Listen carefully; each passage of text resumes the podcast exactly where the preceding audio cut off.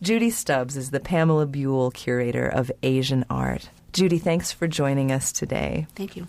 I'd like to begin with having you share with us an object from the collection that is featured in the book and tell us uh, about it. What does it look like and how did the museum acquire it? Anything else you'd like to share with us about it? Right. Well, I chose a woodblock print uh, from the 18th century in Japan by an artist named uh, Sharaku, his full name being Toshusai Sharaku. I chose it because it is extremely rare. In fact, when I was looking through the collection as when I first arrived here in 2002, I was opening box after box to try and have a sense of what we had in our collection and the breadth and the quality and the conditions. And although there were many Sharaku reproductions that were included in the collection, I was absolutely astonished to find what I was pretty sure was a real one. And to give you kind of this the scope, he only worked for 10 months between 1794 and 1795. We know nothing about him. Uh, there have been some suppositions that he might have been an actor. And then after 1795, we know nothing again about him. And so not only is the totality of his work it's rather rather few number of pieces, but this particular one is probably the only one in the United States and possibly the only one because the only other reference to this print, and these were done in multiple sets, is from a 1939 catalog of from a private collection in Japan, and it's not entirely clear that it survives. At least there has been no mention of it since this book that was published in 1939. All subsequent publications refer to it by referring to the earlier publication and the black and white illustration. So this may be the only one. It wasn't in very good shape, and so it's been restored, and this is the first time it's being published. Why are art historians interested in the work of Sharaku? I think they're interested because, unlike prints that you usually see, this is much more individualistic in terms of the face. It's not quite as bland. It's not quite as sort of mask like. And I think Western art historians have always, or Western audience has always been very interested in the personality of the actor. We're much more focused on the individual as a society. And that may be one of the reasons why Sharaku fell out of favor. It may have been, according to critics, at least contemporary critics, too characteristic, too personal, too much like the actor and not enough like the role. And you can see, I mean, this is a standing figure. It's actually a male actor who specialized in female roles. So he's playing a female character. Uh, dressed in a kimono, long kimono, long sleeves, holding a manuscript, sort of a strip of text, surrounded by a maple tree and he's got a very sharp pointed chin and a very large nose and sort of tiny eyes. And you can imagine that this really picks up on some of his personality and his physical features, not exactly the delicate features of a young woman that he's portraying. And I think we're always interested in the West in this kind of individuality, the quirkiness, that transition between, or the interstice between the figure as the individual and the figure as the role, though perhaps in Japanese art that's not so important. Um, so I chose it partly because it's rare and that it's never really it's never been published. And it's also i think a very beautiful print. It's part of a triptych. There are three figures together. This is the furthest right.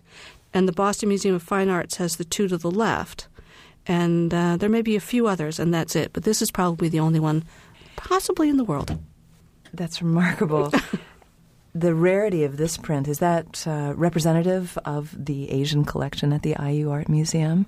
No, it, um, of course, prints are done in, in, multiples, and artists had long careers. And somebody would say like Hokusai or Hiroshige, which are fairly familiar to a Western audience, um, they were so popular that it would have been in, done in one edition and then if they continued to have an audience, they might be done in three and four editions um, by the same publisher or passed on to another publisher, or indeed reprinted in the 20th century. But Sharaku only had this 10 month period, and so when you combine probably few number of prints and then the loss over time and his relative lack of popularity in his own time period, the numbers really begin to diminish quite a bit. How would you advise someone who doesn't have a background in Asian art, who's browsing through the either this book or the IU Art Museum, to approach the work, say, of Sharaku or of other printmakers uh, from this period or an earlier period? Well, I think you know uh, maybe the material is unfamiliar and the formatting may be unfamiliar There is none of the three point perspective that we expect in Western art or the vanishing point. But I think if you just approach it by just looking at it that you can appreciate the line, you can appreciate maybe the patterns, the laying out of color against each other. This one, um, the predominant color, although it looks brownish now, was probably a very pale lavender, the most fugitive of all of the vegetable dyes, um, which is one of the reasons why we really don't put it out. Though, if anybody wanted to see it, we'd be happy to make a special viewing. They can come in, we'll pull it out of the box, and we can sit down and actually look at it. But I think you know you appreciate it like you do anything you've never seen before. You sort of take the time, you look at it, you see what part of it maybe you understand, what part you don't. Maybe read the text, go back and look at it. I mean, I spent my whole life looking at art that I didn't understand when I first saw it.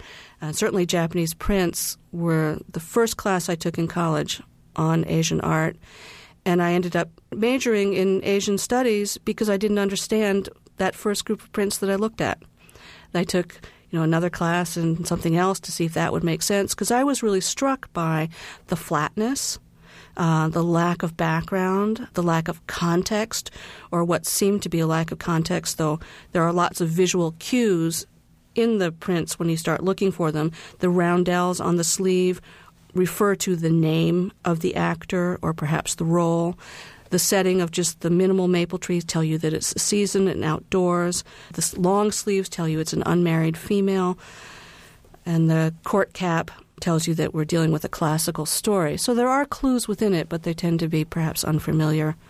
But I think you can enjoy the beautiful modeling of the face, the way the tree trunk has been rendered, the sort of the contrast of colors between the yellow and red maple leaves, the patterns of the garment as it falls. I think all those things are, can be appreciated without knowing anything more about the print. There's another piece in the collection that um, is perhaps even more cryptic to the average mm, museum goer, and maybe you can share uh, something uh, about this is, that This is on page us. 144, an ink painting on paper by Gibon Sengai, usually referred to artists by their given names, Sengai, who was a, a Zen monk, and he was he was also a painter, tended to paint rather abbreviated looking paintings. This is one called Chrysanthemums, and it's a sort of one, two, three, four, five sort of round circles with a spot in the center and then some leaves and a little spray of autumn grasses and some text on the right hand side. So we're talking about very minimal brushwork, no background whatsoever. You can't place it in, in time and space. And then a poem, which, if you'll let me, I'll read it in English. Even though the flower has no ears, it is called kiku. And the word for chrysanthemum in Japanese is kiku, but it's also the verb to hear.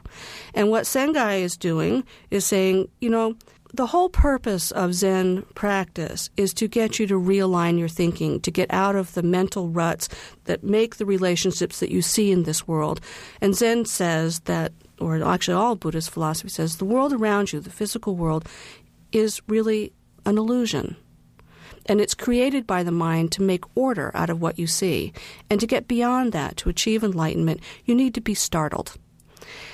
Either it's through a visual koan or maybe a slap on the back when you're sitting uh, zazen, sitting in meditation. And something like this, so ordinary, a group of flowers from the autumn garden and a silly little poem that says, know, flowers don't have ears. And it just all of a sudden transports you into thinking, is this really a flower on a page or is this just ink on paper? And the mind wants to read it as a flower in a garden, in a setting, in a three dimensional space.